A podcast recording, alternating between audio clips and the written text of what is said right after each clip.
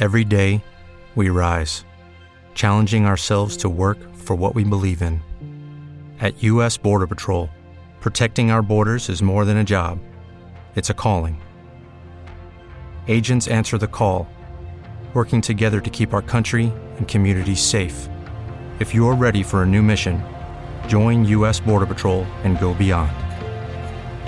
Learn more at cbp.gov/careers.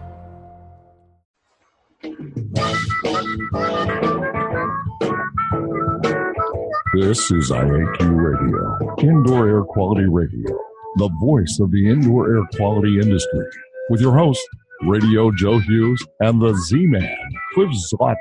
And now, Radio Joe Hughes. Good day and welcome to IAQ Radio Plus. We've got a great show for you today. We've got Dr. Gene Cole joining us. Uh, we're going to talk about water damage, sewage, mold, and public health.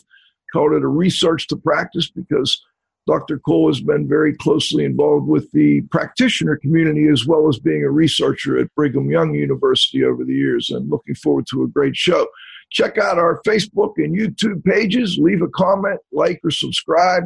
You can also sign up for the weekly show announcement at iaqradio.com. And of course, you can get our podcast through Podbean or iTunes. We also have continuing education credits available. Send me an email at joe.hughes at iaqtraining.com. We'll get you out the quiz. Before we start, we also want to announce and thank our newest association sponsor, CIRI, the Cleaning Industry Research Institute. See more deeply through science and research. Learn more at ciriscience.org. And now let's thank our platinum sponsor, IAQ Radio Platinum sponsor is Jon-Don Products, where restoration and abatement contractors shop. Visit them at jondon.com. That's J O N D O N.com. I also want to thank our gold sponsors, Particles Plus, Healthy Indoors Magazine, Gray Wolf Sensing Solutions, and AEML Inc. Laboratory. And of course, our association sponsors, the Indoor Air Quality Association and the Restoration Industry Association. And now you can win a cool prize. It's time for the IAQ Radio Trivia question. Be the first to correctly answer. Simply email your answer to C. At cs.com. Or if listening live, just text your answer from your computer. And now, here's the Z Man with this week's IAQ Radio Trivia question. Hello, everyone. Congratulations go up to Canada. Dawn Weeks in Air Environmental in Ottawa, Ontario, was first to identify TRICOM 21st Century Press as the publisher of Dr. Michael Berry's book, Protecting the Built Environment Cleaning for Health. The IAQ radio trivia question for today, Friday, April 12, 2019, has been sponsored by ID is the solution chemistry company providing unique solutions to odor removal, surface cleaning, and decontamination problems. Here's today's trivia question. Name the heterogeneous group of gram positive, generally anaerobic bacteria noted for a filamentous and branching growth pattern that results in most forms in an extensive colony or mycelium. Back to you, Joe. Okay, today's guest is Dr. Gene Cole. He's the Director of Research for LRC Indoor Testing and Research in Cary, North Carolina, probably better known as the former Professor of Environmental Health Sciences at Brigham Young University. He has 35 years of research experience with a primary focus on the ecology of indoor and work environments, with a special emphasis on identification and reduction of pollutant reservoirs and sources bioaerosols, human exposure assessment and control, product evaluation, cleaning and restoration, mold and sewage remediation, and biocides. Right up our alley. Dr. Cole is also a member of the Scientific Advisory Council of the Cleaning Industry Research Institute and a fellow of the American Industrial Hygiene Association. Good, uh, good, good morning, Dr. Cole. Do we have you on the line? Thanks, Joe. Good to be with you today.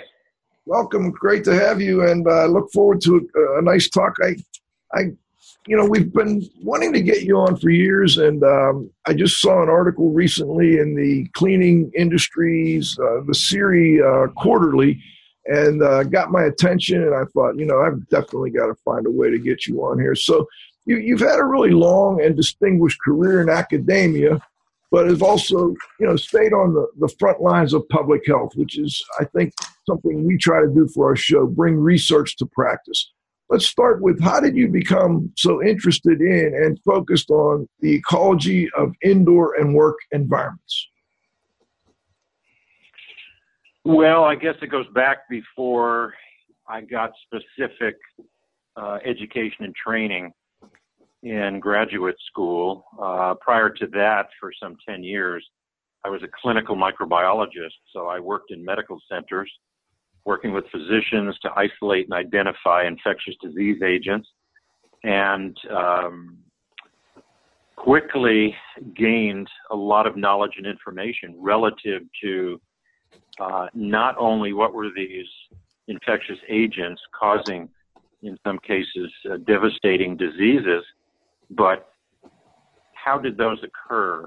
What were the exposure scenarios uh, involved? What were the risks and so, without knowing it at the time, that began to formulate my interest in what later would become public health. And so, with that background, uh, starting my graduate programs uh, over a six year period at the University of North Carolina School of Public Health um, back in the late 70s, early 80s. Um, I began to not only learn and investigate and conduct research relative to the indoor environment, uh, but to have some choice experiences. Now, back in the late 70s and through the 80s, one of the drivers for indoor environmental issues was the outbreak of Legionnaire's disease in 1976, Bellevue Stratford Hotel in Philadelphia believe that's still there to this day. Um, and of course, it was the ventilation system contaminated by the bacteria. Uh, Legionella pneumophila resulted in uh, some 200 illnesses. Uh, I think it was 129 individuals that uh, actually died. Uh, they were very susceptible, and um, over the next uh, several years, I wound up actually doing a number of investigations, most of which, when it was uh, pared down to a very good likelihood of Legionnaire's disease, uh, which is a very potent um, respiratory illness, uh, produces a fulminant pneumonia, so forth. Um, it was fairly easy to detail how the outbreaks uh, could have occurred, which mainly were buildings with um, air handling systems that utilized cooling towers that were contaminated from the bacteria, which came from the soil as dust was blown into uh, those systems. And I guess more specifically, in terms of other indoor environmental quality experiences that I had, I'll share briefly, was uh, my first home investigation. And again, this I was a member of a team still as a graduate student and uh, still learning, but this was a residential environment. So this was a home in Chapel Hill, North Carolina, where a professor at the university uh, had become so debilitated uh, that he couldn't work for a long period of time. Um, extreme fatigue, uh, muscle aches, respiratory problems. And um, if I recall, he was out of work for maybe two years and then did feel better with various treatments of one type or another, seen several physicians, and was attempting to get back to work uh, wasn't to the point where he could go and work full time at the university. He spent most of his time working from home, uh, research related things, documents, papers, uh, that sort of thing. so um, he still experienced problems. And um, he, in talking to some of his colleagues, including those at the School of Public Health and Environmental Science, felt that um, whatever the cause of his initial illness was, and it still might be related, he was reacting to his home environment. And so if you can't go to your workplace to work and now you're reacting to your home, uh, it becomes a major issue. And so he related, I remember speaking with him um, in terms of his, I would call it sensitivity. Well, hypersensitivity in reality. Um, he said one of his daughters uh, came home one day and within minutes he started reacting hmm. and uh, finally talked with her and so forth and uh, you know was there anything recently that was new uh, in her life or uh, what was going on what was she using? Turned out she had uh, used a new hairspray and he reacted violently to that.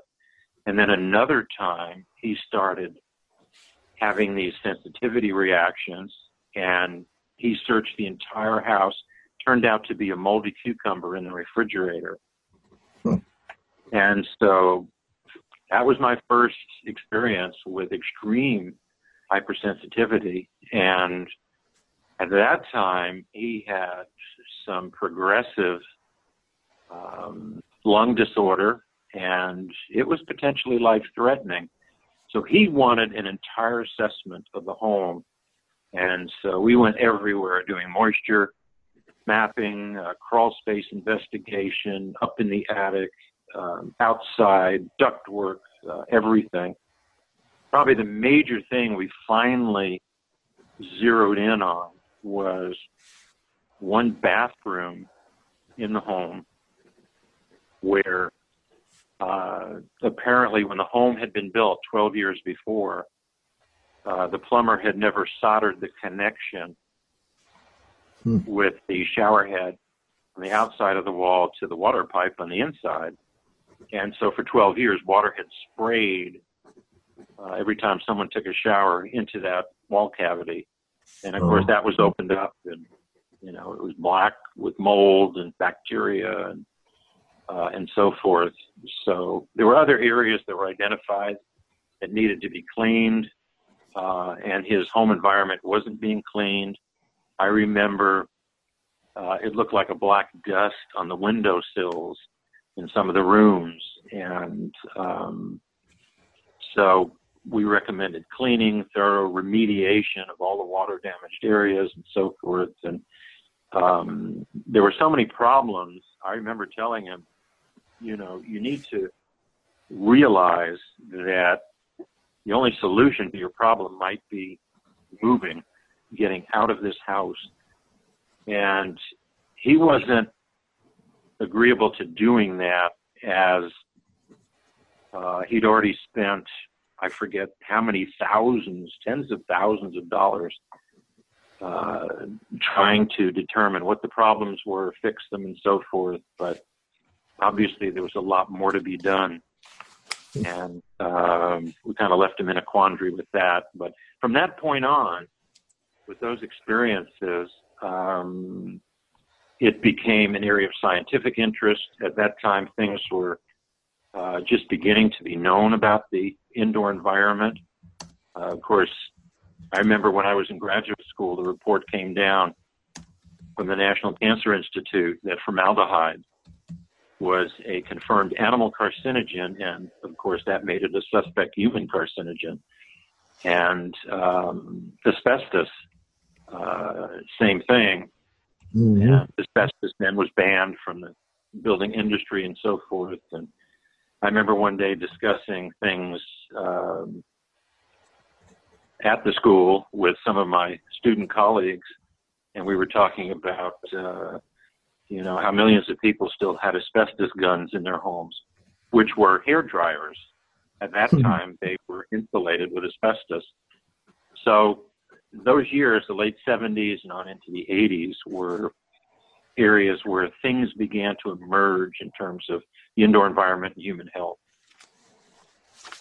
Over you you've had a long career. I'm wondering, uh, and a lot of it was focused on you know the, the ecology of indoor environments, water damage, uh, mold remediation, flooding, sewage. What would you consider to be your most important contribution to the state of the art in those areas? Oh my. Um, I I guess in terms of my contribution, and of course, we all learn as we go along. Um, I still enjoy going to meetings and conferences where individuals who have recognized expertise and specialties and so forth share their experiences. We all learn from one another. But mainly what I've done over the past close to 40 years now, uh, being a scientist and a researcher, is to glean from the science and determine what does that mean for the average person, the general population. And so I've spent um, a lot of most of that time over those years taking the science and translating it into information that the public can use. In other words, here are things you can do to make your home healthier. And we may be talking about carpet and carpet cleaning. We may be talking about um, building products. We might be talking about air handling systems. Uh, and of course, I've done this in other areas of public health. It's very similar to, okay, what can all of us do to reduce our risk for various types of cancer? Well, we're into nutrition, we're into, you know, not smoking, we're into uh, using sunscreen, so forth. So it's the same approach with the indoor environment. Uh, let's glean from the science and determine what can we put forth to the general population. And then, of course, it's up to individuals to either attempt to adopt those things uh, or not. And the greatest challenge in public health, especially when you have a strong association or in some cases cause and effect relationship between a hazard and uh, an illness or a disease or a syndrome is behavior change. You know, we're all stubborn. People want to do things their own way based on their own experiences and what they feel they want to do um, and not have someone tell them what to do. Uh, and that's that becomes a challenge. And mm-hmm. so I guess that's my greatest contribution is attempting to um, educate, uh, based on my experience, anyone who might benefit from it. Hence, for example, the uh, paper and the CIRI uh, Cleaning Science Quarterly on sewage. We'll get to that in a minute. Uh, Cliff, before we do, did you want to jump in here? My, my, my first question, Gene, really uh, goes to drying buildings. And I think when restoration professionals got into drying buildings, you know, we would measure relative humidity, and I don't think we understood um, specific humidity. We didn't understand dew point. We didn't understand the water activity. And I think, uh, you know, thanks to you and, uh, you know, some of your colleagues, I think we have a better understanding uh, of that. And what my question is, is, is when is a building dry? And is it dry once we reduce the water activity of uh, drywall and other surfaces uh, to the point where it will not support growth? Or do we have to keep on drying the building for some lengthy time and doing moisture mapping and so on and so forth? Is that really necessary? So that's my question. Yeah, that's a great question, uh, Cliff. And I guess my answer, which I don't mean to be too general, but uh, the point at which drying is complete depends upon what dry is for that environment in that area uh, of the country. You know, I, I can't United hear States. Can you? Yeah. Can you hear me? Okay. We have um, we have eight different climatic regions uh, in the U.S. And uh, myself, for example, living in the southeastern U.S., uh, this is a semi-tropical climate, um, very high humidity. Uh, we're on the ocean. Um, you know, we're doing good if we can get indoor relative humidity in the summertime uh, down to the mid 50s, 50% RH, where it's going to be different if you're in Arizona or New Mexico or northern Texas, that type of thing.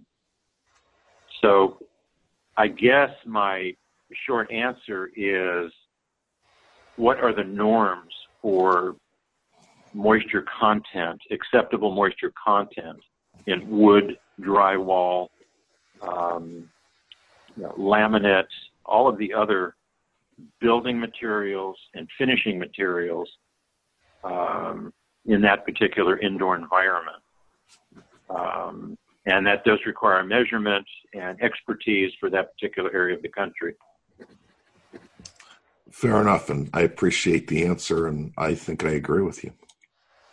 I'm curious, as far as identifying damp indoor environments, pollution reservoirs, uh, sources of indoor environments. You know, we hear a lot today about the microbiome, and, and we're able to do DNA analysis for different organisms, um, you know, thousands of them now. Um, I'm wondering what your thoughts are on the progress we've made. Uh, sometimes I feel like we can't see the forest because of the trees. You know, it's like we have we're seeing all this new information, but um, fundamentally, what's the way to measure and determine whether we have damp indoor environments or, or excessive microbiological organisms in indoor environments? Yeah, that's uh, simple question with probably uh, a lot of complicating answers. Um, you know, we can uh, do sampling of surfaces and air, but that's time consuming and expensive and doesn't necessarily give us the information uh, that we need. Um, the initial questions, of course, we need to ask are the occupants uh, comfortable? Uh, do they have humidity uh, under control?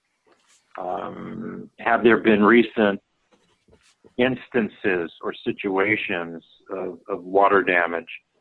Um, there was a study I did years ago, probably uh, 15, 16 years ago, when I was first at BYU, and I had a group of students working with me, graduate students, and uh, we decided to investigate single family homes in a certain community there in Utah and um, thoroughly investigate 25 of them relevant to factors that could relate to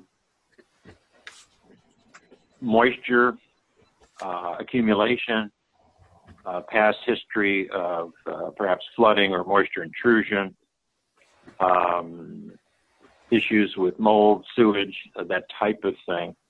So the first thing was um, these were homeowners, not renters. Um, they had to have been in the home for at least 10 years. They um, therefore knew the history. And so we went in with a team and we did an extensive history. Have you ever had a sewage backup? Um, have you ever had flooding? Do you know if you've had a mold problem? Um, do you have anyone in the home that's been living here that has respiratory allergies, asthma? Have they had problems, so forth? And then we did a room by room assessment of moisture. We moisture mapped the entire home on the inside.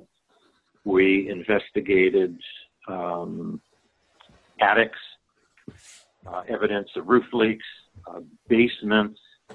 Uh, in Utah, there are a lot of basements, not crawl spaces. Um, found some homes that had uh, sewage problems, They had uh, leaking sewage. Others had been flooded majorly or minorly. Um, and then we did an assessment of the outside.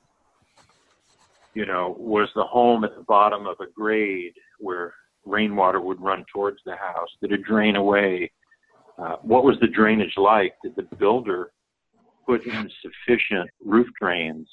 You know, were there gutters and downspouts? And where did they go? Did they just channel the water straight to the foundation, which in many homes, that's exactly what it did.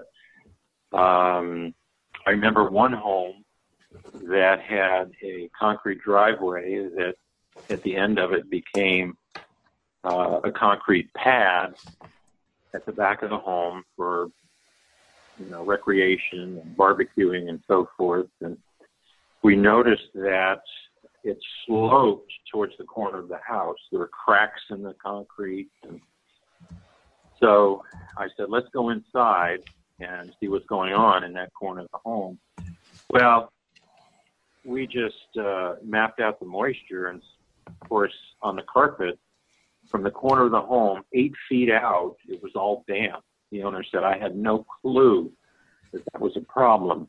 Well, obviously, that had been occurring every time they had a heavy rain. Water would pool up, had nowhere to drain, and would seep through the exterior wall into the interior wall cavity, and then from then on, uh, depending upon the amount of water. So, um, trying to focus on your original question, what what do we uh, focus on? Is that what you're referring to? What are the indicators? Yeah, I mean, problem, problems. You know, we get a lot of research, like I said, on the microbiome and other things. Is it just stick to the basics? You know, does it smell moldy? Is it does it look damp? Do we have uh, problems like you just described? And if so, we've got to fix those. Um, do we focus too much on measurements sometimes? I, I think we do, and I think what I've just outlined are some um, some of the issues that we need to focus on, and at the same time, you know, educate those who are living in the home or the office building, whatever the work environment might be. In fact, I remember now one of those homes uh, in Utah. There was a 12 uh, year old that had an aquarium, and of course, uh, that's a humidification system mm-hmm. and uh, water was bubbling, and there was no cover on the top. It was so humid in there that the window sills and window frames, which were wood, were all growing mold. I mean, it was just a fungal farm. And uh, no one paid much attention to it. There was also an upstairs bathroom that was severely water damaged and mold coming out of cracks and crevices where moisture had penetrated the wall, the tile, uh, and that type of thing. So, practical things. Again, there was another home where I'm sitting in the living room looking out this big picture window, and I go over and I start looking at the window frame, and uh, I see stains, obviously from water, around the uh, frame of the window. And um, I said, Has there been a moisture problem here that you're aware of? The owner said, No. And I said, Okay. I looked out. They had this big front lawn. And I said, Do you have an automatic sprinkling system? He said, Yeah, it comes on, you know, all the time. I said, Does it hit the front of the house? And she said, Oh yeah, it you know, hits the brick on the outside and so forth. And so that turned out to be the source of the moisture uh, you know, water under pressure against a brick facade, very porous, um, allowed moisture to penetrate all the way into through the wall cavity to the drywall on the inside, uh, beginning to rot the window frame and, and so forth. So uh, we still have to go by, you know, our eyes and other senses. You're absolutely right. And in fact, I'm doing a a webinar again for the EPA uh, next week, and it's on um, water damaged homes. What can homeowners do themselves in terms of remediation and restoration? So it's focusing on cleaning, drying, the use of disinfectants, uh, and so forth. And uh, I bring up those three questions, you know. Uh, how do you know when it's done? And do they need to do testing for mold or bacteria and, so forth? And uh, I pose the three questions. You know, does it look clean? Uh, does it feel dry? Is there an odor? And so if those three things are in compliance, then again, it's up to the homeowner. Uh, they may at that point wish to just begin the rebuild, or mm. they have yeah. sensitive individuals in the home. They may want indoor environmental professional to come in and do clearance testing. But again, that's additional cost. And the focus recently, in the last few years, by the EPA in terms of indoor environmental quality has been okay, we know that in water damage, flood damage situations, a lot of people are going to be doing their own work because they have no insurance, they have no money for a restoration company, they're going to do it themselves. Let's give them some guidance so they can do it right, do it safely. Um, so hope that helps. Absolutely. Uh, what I'd like to do is uh, we're at halftime, but before we go to halftime, I just want to mention something quickly and see if, if um, what your thoughts are while we're talking about measurement um, before, during, and after remediation. You um, you were part of a study um, on ATP as a marker for surface contamination of biological origin in schools and a potential approach to the measurement of cleaning effectiveness. Could ATP be one of the ways where we could have a uh, quick, somewhat inexpensive, um, you know, less uh, less need for you know sending out for analysis to assist with determining when we're done with cleaning after a water damage or a mold remediation? Uh, that's a great question, Joe. Right now, we're still struggling with how well can we adopt ATP in terms of standardizing its use to evaluate the effectiveness of cleaning in non-water damaged environments.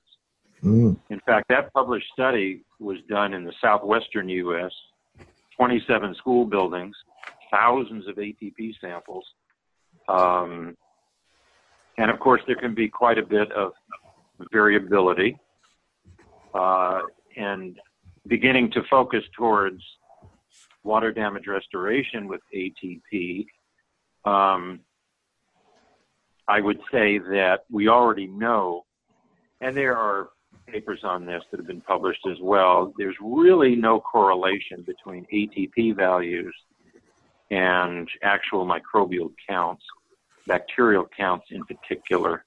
So you have that variability. ATP is a different measurement than directly measuring uh, viable bacteria uh, in a water damaged environment for clearance testing, uh, I don't see its use at the present time uh, without perhaps some additional research in defining an acceptable approach. And what I mean by that is even in, and I'm coordinating a study right now in North Carolina in a school district. And again, we're looking to reduce rates of disease transmission and reduce absenteeism uh, in these elementary schools, you know, due to colds and flu, diarrhea, and so forth. And we have intervention schools being cleaned with a set protocol and others that uh, are just controls. And basically, in absence of cleaning, we're doing high contact surfaces, with the desktops, and um, we're hoping that we can standardize a protocol for cleaning and confirm it with ATP measures. We see differences between, in terms of water damage, what is your baseline? You need a baseline of some sort. And then there are other complicating factors with ATP. ATP uh, testing, of course, is to detect ATP, which is the energy source of all living cells. So whether it's cells that have flaked off or it's viable or dead bacteria, um, you know, what, what is your baseline for acceptable uh, remediation, restoration of a previously flood damaged uh, indoor environment? Uh, it would take research on those materials in those situations. Um, again, what would be an acceptable baseline relative to the different climatic regions of the country? It's the same with healthcare environments. And um, because of the work that was done on that theory ISA, ISSA study that was published, um, we're well on our way to establishing a more specific approach to the use of ATP to be used in the cleaning of schools. Well, can we use those data for hospitals? Well, not really. Those are different environments, different ecosystems. If we want a standard ATP, we would need to collect our data in hospitals. So for water damage restoration using ATP, we would have to focus our efforts on the various structural building finishing materials in different areas of the country uh, in order to establish an acceptable baseline that could then be used to interpret ATP afterwards. So long-winded answer. Hopefully that helps. I think it does help. I mean, it's just you know we're not there yet, and that's that's fine. That's you know that that happens a lot. Um, but I think what we'll do is let's take our little break here. We're going to thank our sponsors. We'll be back in 90 seconds with Dr. Gene Cole. We're going to talk a little bit more about the article he had in the CIRI Science Quarterly and uh, talk a little bit more about water damage restoration and flooding and sewage. IAQ Radio Platinum sponsor is Jon-Don Products, where restoration and abatement contractors shop. Visit them at jondon.com. That's J O N D O N.com. Gold sponsors are Particles Plus Engineers and Manufacturers of feature rich particle counters and air quality monitoring instrumentation. Learn more at particlesplus.com. Count on us. Healthy Indoors Magazine, a free online digital magazine for industry professionals and consumers. Subscriptions available at healthyindoors.com and AEML Laboratories. Free FedEx shipping, great pricing, same day results, and never a rush fee. Learn more at AEMLinc.com. Gray Wolf Sensing Solutions, who use advanced sensor software technology and embedded computers to provide superior environmental test instrumentation. Visit them at wolfsense.com. Association sponsors are the Indoor Air Quality Association, a multidisciplinary organization dedicated to promoting the exchange of indoor environmental information through education and research. Learn more at iaqa.org and RIA, the Restoration Industry Association, the granddaddy of the restoration industry. Network with leaders. Learn more at restorationindustry.org. And our newest association sponsor is CIRI, the Cleaning Industry Research Institute. See more deeply through science and research. Learn more at ciriscience.org. We're back with Dr. Gene Cole, and, and we're going to go right into this article you wrote in the Cleaning Science Quarterly The Science of Sewage Risks for Public and Worker Health in the New Millennium. I guess um, we're, we're going to be running a little low on time. I want to get to the roundup and bring in the, the restoration industry global watchdog when we do. But uh, before we do, let's talk a little bit about this article. Um, what is kind of new with respect to the science of sewage? I mean, you've been looking at this for many, many years. How has it changed recently, Gene?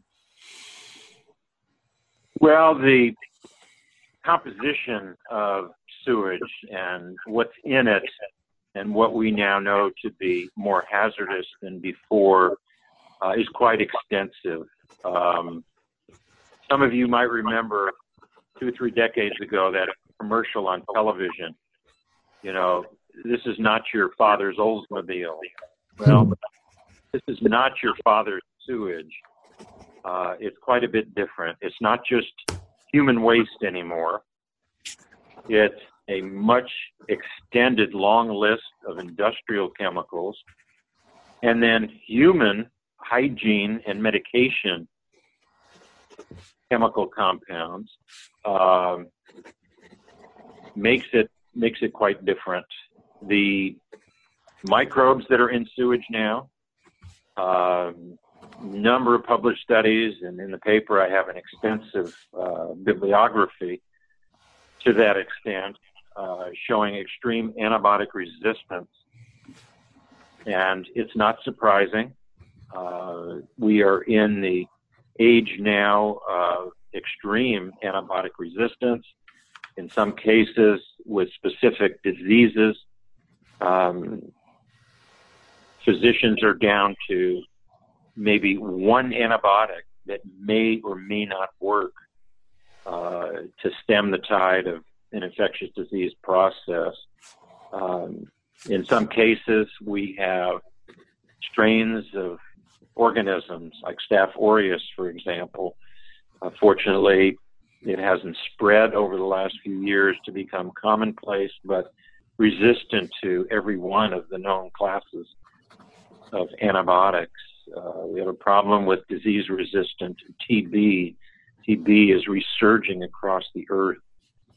Um, the human element contributing to this is varied. Um, on average, we probably all take an antibiotic once or twice a year. Um, we excrete the products of that antibiotic, broken down or not broken down, uh, goes into the sewage system. Um, other medications. We have individuals on, you know, neuropsychiatric medications, uh, individuals on toxic anti-chemotherapy, anti-cancer drugs, chemotherapeutic agents. Uh, we have tens of millions of women on birth control pills, and of course, they're excreting estrogens into the environment. We can see the effects ecologically in the natural environment. Uh, you can just look at the Potomac River, for example, where male fish are showing female characteristics, uh, male fish with ovaries. Uh, that's not normal. And so uh, that's a major concern, especially when uh, the Potomac River serves as the major source of drinking water for some 5 million people in the Baltimore, D.C. area. And the majority of those chemical compounds uh, derived from pharmaceuticals, from hormones, uh, from antibiotics and the like um, are not removed at the wastewater treatment facility. Wastewater becomes our drinking water. And um, that is a major concern at this point in time. And then we're concerned getting back to the restoration industry in particular, uh, ensuring that those that remediate um, sewage losses are adequately protected, that they're in good health, that they have the required equipment checks, that they're up to date on the essential immunizations that they should have. They should be qualified by a physician. Um, so, uh, this is what we're looking at. And as I put in the article, uh, the variety of bacteria has expanded over the years. Uh, emerging pathogens. What, 20 years ago, we didn't have toxigenic E. coli and yet has caused death in tens of thousands of individuals um, as sewage has been sprayed on crops, for example, and there have been outbreaks, uh, and they're more antibiotic resistant. We have uh, parasites, and then we have uh, industrial chemicals. This is another aspect. Consumers purchase an arsenal of cleaning products. They do serve um, good purposes, but those products go full strength or diluted but unbroken down into the sewage system and may have effects on the external environment. And if they affect the external environment, we have to take the other leap. Well, they're going to be in the drinking water, and what effects will they have on humans? You know, one thing, this is kind of a, an aside, but while we've had this increase in hazardous composition of the sewage over the years, we've also experienced what appears to be an increase in human infertility. More and more uh, individuals, couples are seeking fertility assistance uh, to have children. Does this have anything to do with the environment, with these chemical residuals in our drinking water, uh, and the like? And the answer is possibly. So if we look at uh, the increase in breast cancer, infertility, um, and some other illnesses that are chronic, what are the implications of environmental influence? And I go right away to sewage and drinking water as potential possibilities. You know, we talked. You, you talked a bit about the people doing the restoration work. I'd like to ask one more question, then go into the roundup. And, and Cliff, jump in here if you have something you wanted to add. I do. Okay, um, I'll make it quick. Are there any studies that actually show what types of issues, health issues, restoration workers have actually come down with while doing restoration work? I mean, it seems to me there's there's not much there, and that we're we're basing the recommendations on, for instance, sewage uh, plant workers or or other, you know, worst case scenarios. Well, you you're right. Uh, there really isn't research out there. Um, there have been papers here and there over the years, as you just mentioned, looking at sewage treatment plant workers, measuring exposures to endotoxins in particular, which can result in respiratory problems and some systemic problems. Endotoxin can potentiate um, severe respiratory illness and uh, contribute to other conditions. Uh, I mean, that's it's it's been demonstrated in some of those studies. Um, some of the workers, their intestinal flora has been uh, evaluated, and you know that is something that, again, we need to think about in terms of worker protection. Um, I think there are two studies out there where they looked at the bacteria in the guts of, of sewage treatment plant workers that had potential exposures um, to sewage, and essentially their gut flora was very similar to what was in the sewage. Hmm. Uh, not that they had, you know, all the potential pathogens, E. coli, salmonella, and the like, but um, different than the quote normal population of workers. Um, but you're right. There's uh, not been research on restoration workers who do, let's say, you know, sewage remediation on a regular basis or all the time. Part of that is to do research. You need funding, and to get funding, there has to be, in general, if we look at NIOSH, you know, the government agency for doing research in the area of occupational health and safety, and that is there needs to be uh, some evidence, case studies, and a number of them that say, hey, you know, there's a bunch of workers in this industry that this is what they do on the job, and they all seem to have a variety of illnesses or common illness. Um, you know, this needs to be researched. Well, then NIOSH's ears perk up and they may appropriate funds to investigate that. But if there's not any indication that this is, you know, a problem across the country, that let's say several thousand workers each year are experiencing, then the research just won't get done.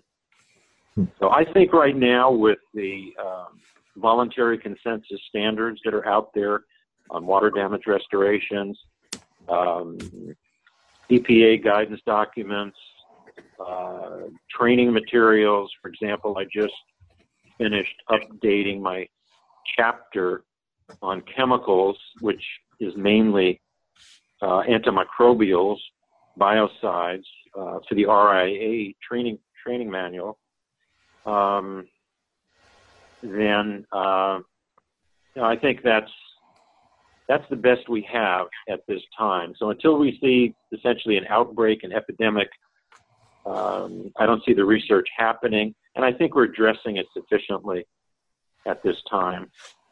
Okay. Cliff, did you want to jump in and get a question before we go to uh, I, I, I, do. Uh, first, um, Gene, uh, in my uh, questions that I submitted to you, I'm not sure whether or not you are familiar with this uh, Pittsburgh protocol. I'm not going to ask you a question about it. I'm just going to suggest perhaps if you're unfamiliar with it, that you look at it before you um, do your EPA presentation because you may get some uh, different ideas or perspectives from a remediation standpoint. But uh, my final question is, you know, retrospectively, if we look back on, you know, the Stachybotrys driven mold to gold rush, uh, do you think that as a whole, all parties overreacted to it? Um, I guess my general answer would be yes. Um, for the public, it became, you know, something akin to the Black Death, you know, the plague, and uh, literally, uh, you know, that uh, any mold that looked dark was toxigenic and they were going to die. Uh, at the same time, as we know, it spurred the water damage restoration industry to respond to emphasizing that good research and science uh, needed to be done to explain what was happening. Uh, and back in the early stages, yes, there were many individuals who thought, you know, mold is gold, and they, you know, last week they were, uh, you know, plastering walls, and this week there's a sign on the pickup truck that says mold remediation. Right. And to put it in perspective, I got a phone call years ago, so I, 12, 15 years ago, something like that. Woman in California, and uh, had to be California, right? Sorry if any of you listening are from California, but there's some strange dudes out there. Let's face it.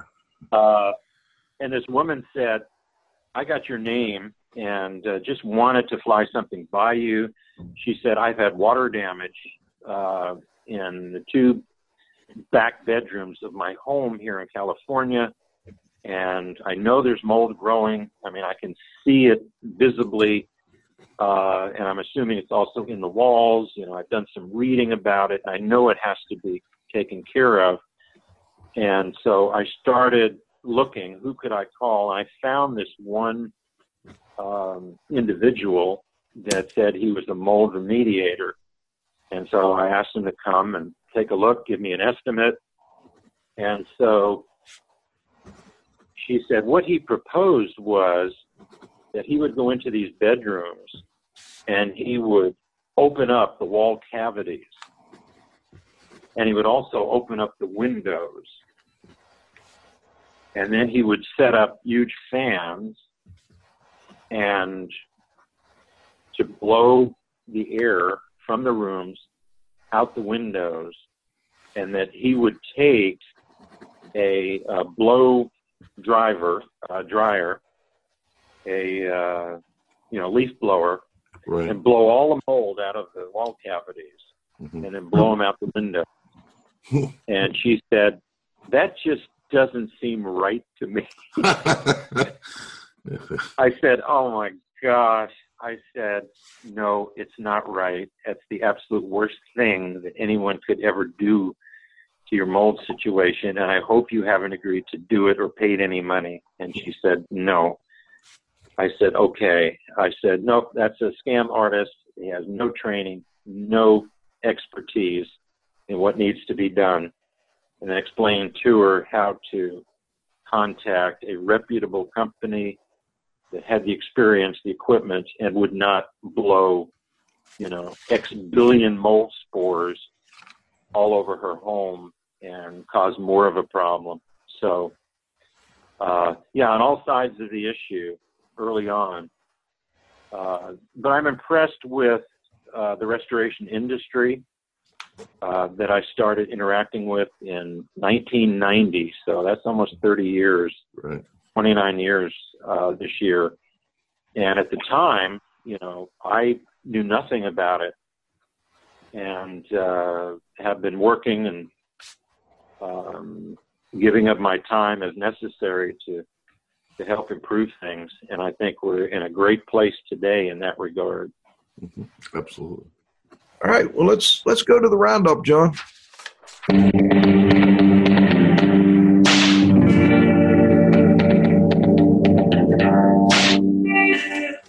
All right, we've got to start with the restoration industry global watchdog, Pete Consigli. Pete, I know you've been chomping at the bit there. Ask a question, make a comment, whatever you'd yeah. like. Uh, let me just jump right in. I uh, actually I took some notes in the beginning because I had some comments I wanted to make. Anyway, I, I enjoyed your conversation with Gene. And Gene, just to correct the record straight, you first started getting involved with the industry in the late 80s. It was probably circa 88, 89 when uh, Cooper uh, recruited you and um, and Dr. Berry when you were both working at the EPA. But you, you did really your best work in the 90s, fa- fabulous work before you moved on to uh, uh, to BYU. Um, I uh, so listen. Um, one of the things that I want to throw out here, and I I actually was talking to John Downey last week after the uh, interview with Jim Harris, and it's my feeling that uh, the CIRI should consider next year, I guess in 2020, to do a cleaning for health symposium. Now, um, a lot of people may think that cleaning for health term has kind of been uh, diluted and it's overused, uh, no different than the whole green cleaning green term. But, but I believe there should be a theme about cleaning for health put into perspective for the 21st century. And um, you know, I'm really happy to see the committee that uh, John's put together, the SAC committee for uh, CIRI with uh, with Shaughnessy and Moon and Dr. Spivak and yourself, Gene. Uh, seems like uh, all, all he's put a big fence up to prevent you guys from just wandering out into the pasture, you know, in this in your twilight years, which I think is really really a good thing. And so, uh, so Gene, I, I, I'm I'm formally throwing out there for the record, and Cliff's taking notes to put it in his blog that you should share that. And the way that I make my case for that is if you recall, Gene, we did two fabulous cleaning for health symposiums uh, in the mid in the late 1990s. The last one being in 1999 in Seattle, uh, under Merck with Sue Smith. Actually, I see Sue Valenti's on the call. She probably remember the, remember those days. And that that cleaning those cleaning for health symposiums were fabulous. And the guys that you had that did the research on the vacuums and from uh, Hoover and all that kind of stuff was something. And, and Jim Harris mentioned some of that, uh, you know, that research on an interview last week. And I, I just think that there's a, a whole audience there that, that needs to see that and to be updated. In particular, the thing that has stuck with me two decades later, it, you had a colleague of yours, a public health guy, uh, like your counterpart from Denmark, that was a keynote speaker. His name was Dr. Peter. His last name began with a V. I don't remember it, but I'm sure you do. And he made a statement, you could hear a pin drop in the audience, when he talked about the difference between the EU and the US when it comes to maintaining buildings in this whole cleaning for health. And in essence, the Cliff Note version is that in Europe, the caretakers of the buildings are held in high regard because the buildings are where people spend a lot of their time and it's a profession. Where in the US, the first thing to get cut, it's a part time job, or the, are, are the janitorial people and the housekeepers. And his statement was until the U.S. changes that mindset and that philosophy, we will always have those problems because we don't take it, you know, the same way the European philosophy. I think that's something that's worth, you know, advocating 20 years later and seeing if we can change the hearts and minds. It's really changing in people's hearts that will change their that will change their minds.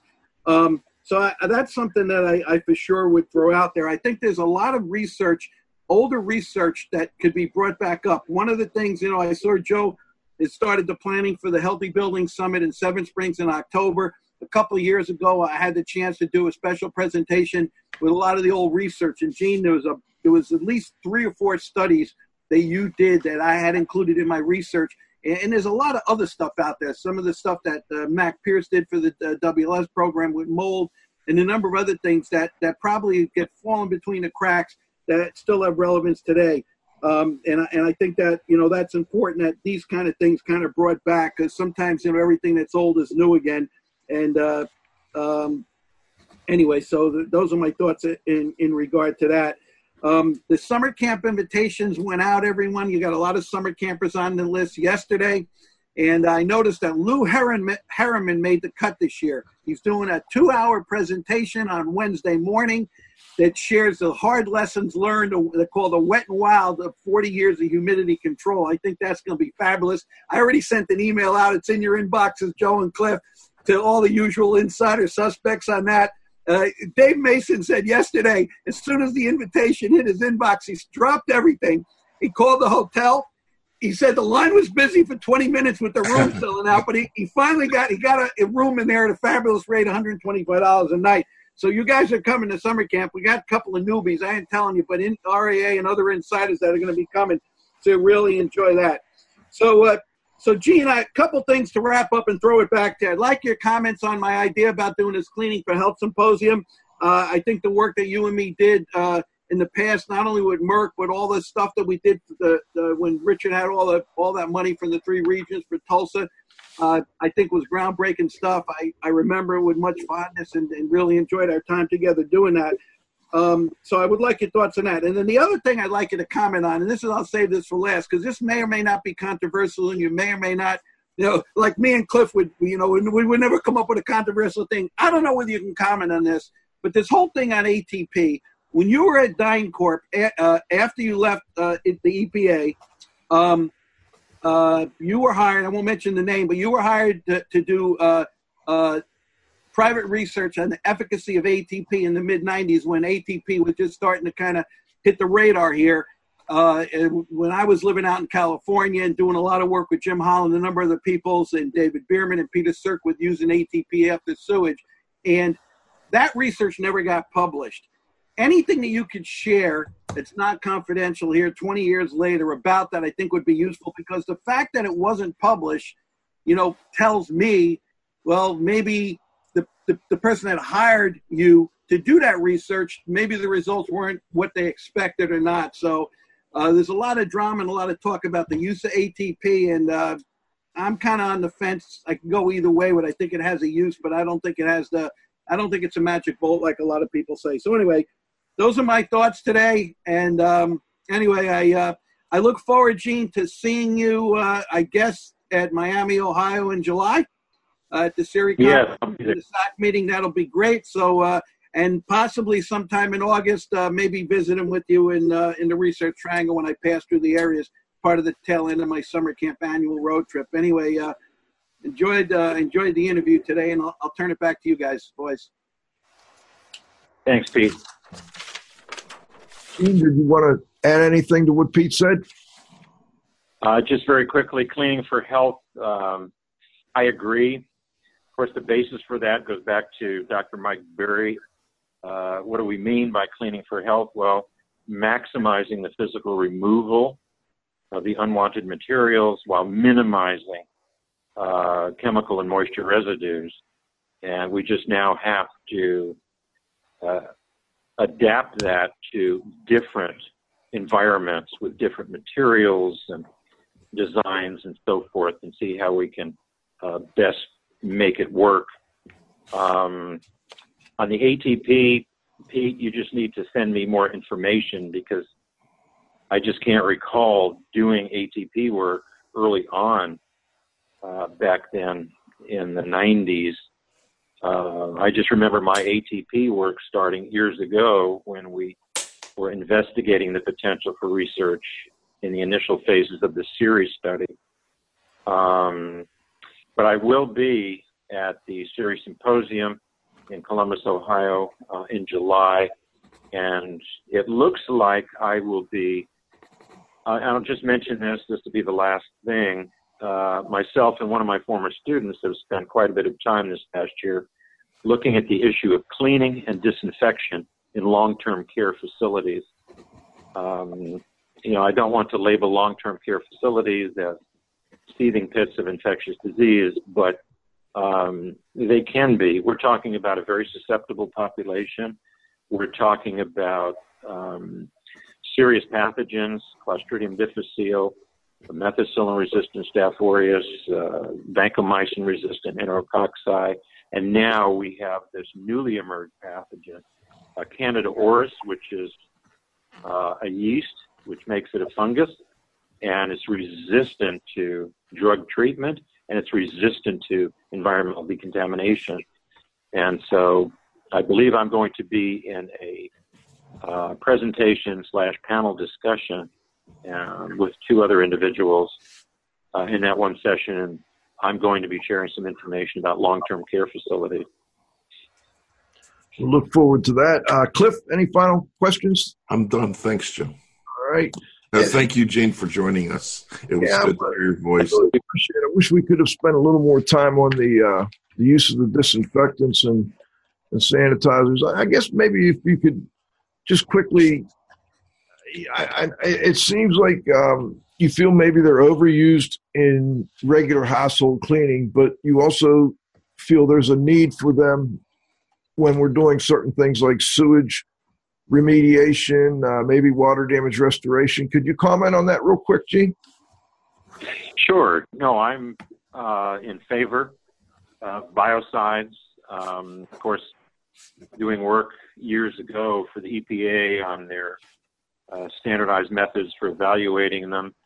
Um, you know, most work well.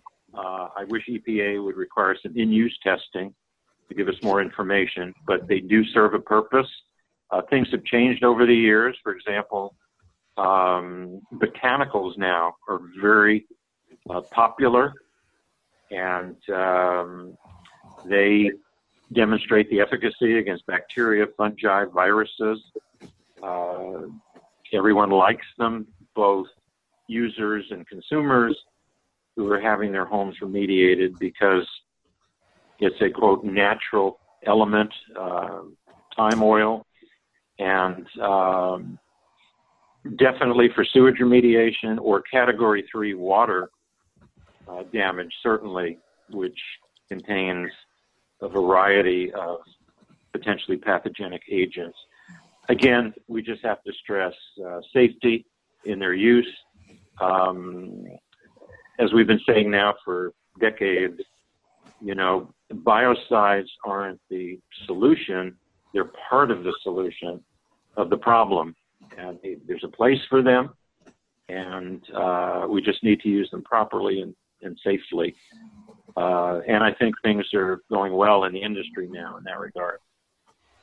You know, I'm really glad I asked and that uh, you were willing to stick around and, and uh, answer a few questions. We went over a little bit with Dr. Gene Cole, but it was well worth it. I want to thank you for joining us. Also, want to thank my co-host, the Z-Man, Cliff Zlotnik, uh, Pete Consigli, the restoration industry's global watchdog, back in the saddle. Good to have you Yeah, back. Hey, uh, Joe, b- Yes, sir. before you before you sign off, I just wanted to mention to Gene, Gene, what I was referring to in the 90 of the ATP research you did at DynCorp had to do with one of the manufacturers when the ATP just kind of started hitting the, the radar, if you would, in our industry, and particularly in California, was a lot of work trying to use that to, as some kind of mechanism to determine the eff- efficacy of sewage remediation.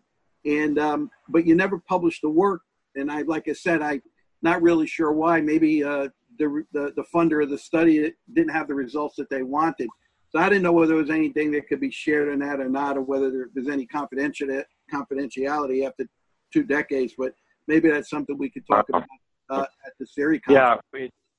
I'm I'm not sure that I did it or finished it or again I can't even remember starting it. Uh, I'm to that. Well, I, re- I remember us talking about it, and uh, we'll get a chance Okay. to maybe visit in uh, July and uh, and, uh, and and talk about a little bit more because it's it's picked up a lot of momentum in the industry, and there's a lot of different uses and applications, and maybe a little bit controversy about it. I do think it has a place, but sometimes I think it get, kind of gets oversold. So uh, uh, I, anyway, it, would be worthy worthy of some. Certainly, okay. if we did a cleaning for health thing, I would think that uh, that'd be maybe a good topic to have a good panel on. Anyway, okay, guys, thanks a lot, Joe. Cliff. Thank you. Also, hey, or, or Joe, if I could just respond to you know to Pete's question, I, I think your question was asked and answered, Pete, because Gene talked about it and the difficulties that they were having in trying to uh, utilize it for water damage, trying to uh, use it in schools, trying to use it in, in hospitals. Uh, you need to gather uh, field data, you know, from a bunch of. You have to establish the the the data, you know, wide database in order to do it. And you know, it would seem to me that that would cost a lot of time and a lot of money, and um, it would seem to me that uh, no individual manufacturer, unless it was a big company like 3M or whatever, would be willing to fund something like that. Well, that you know what, Cliff, that that that may be the case. So, but uh, in any case, uh, uh, th- th- thanks for, thanks for the input on that. And Gene, uh, one other thing that that great chapter that he wrote on bias biocide years ago for the WS class, almost two decades later, it's still in there. I think in the uh, revision copy. So, uh, good job on that work. Great. Thanks. All right. Thank you, Dr. Gene Cole. My co host, the Z Man, Cliff Zlotnik at the controls. John, you got to have faith. Uh, joining us for the roundup, the restoration industry's global watchdog, Pete Consigli. Most importantly, our growing group of loyal listeners will be back next Friday at noon with the next episode of IAQ Radio Plus. For IAQ Radio, I'm Spike Reed saying thanks for listening.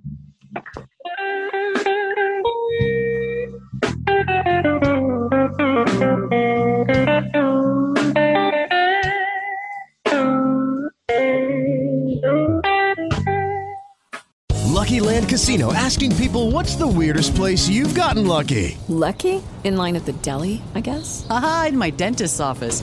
More than once, actually. Do I have to say? Yes, you do. In the car before my kids' PTA meeting. Really? Yes. Excuse me, what's the weirdest place you've gotten lucky? I never win and tell. Well, there you have it. You can get lucky anywhere playing at LuckyLandSlots.com. Play for free right now. Are you feeling lucky? No purchase necessary. Void where prohibited by law. 18 plus. Terms and conditions apply. See website for details.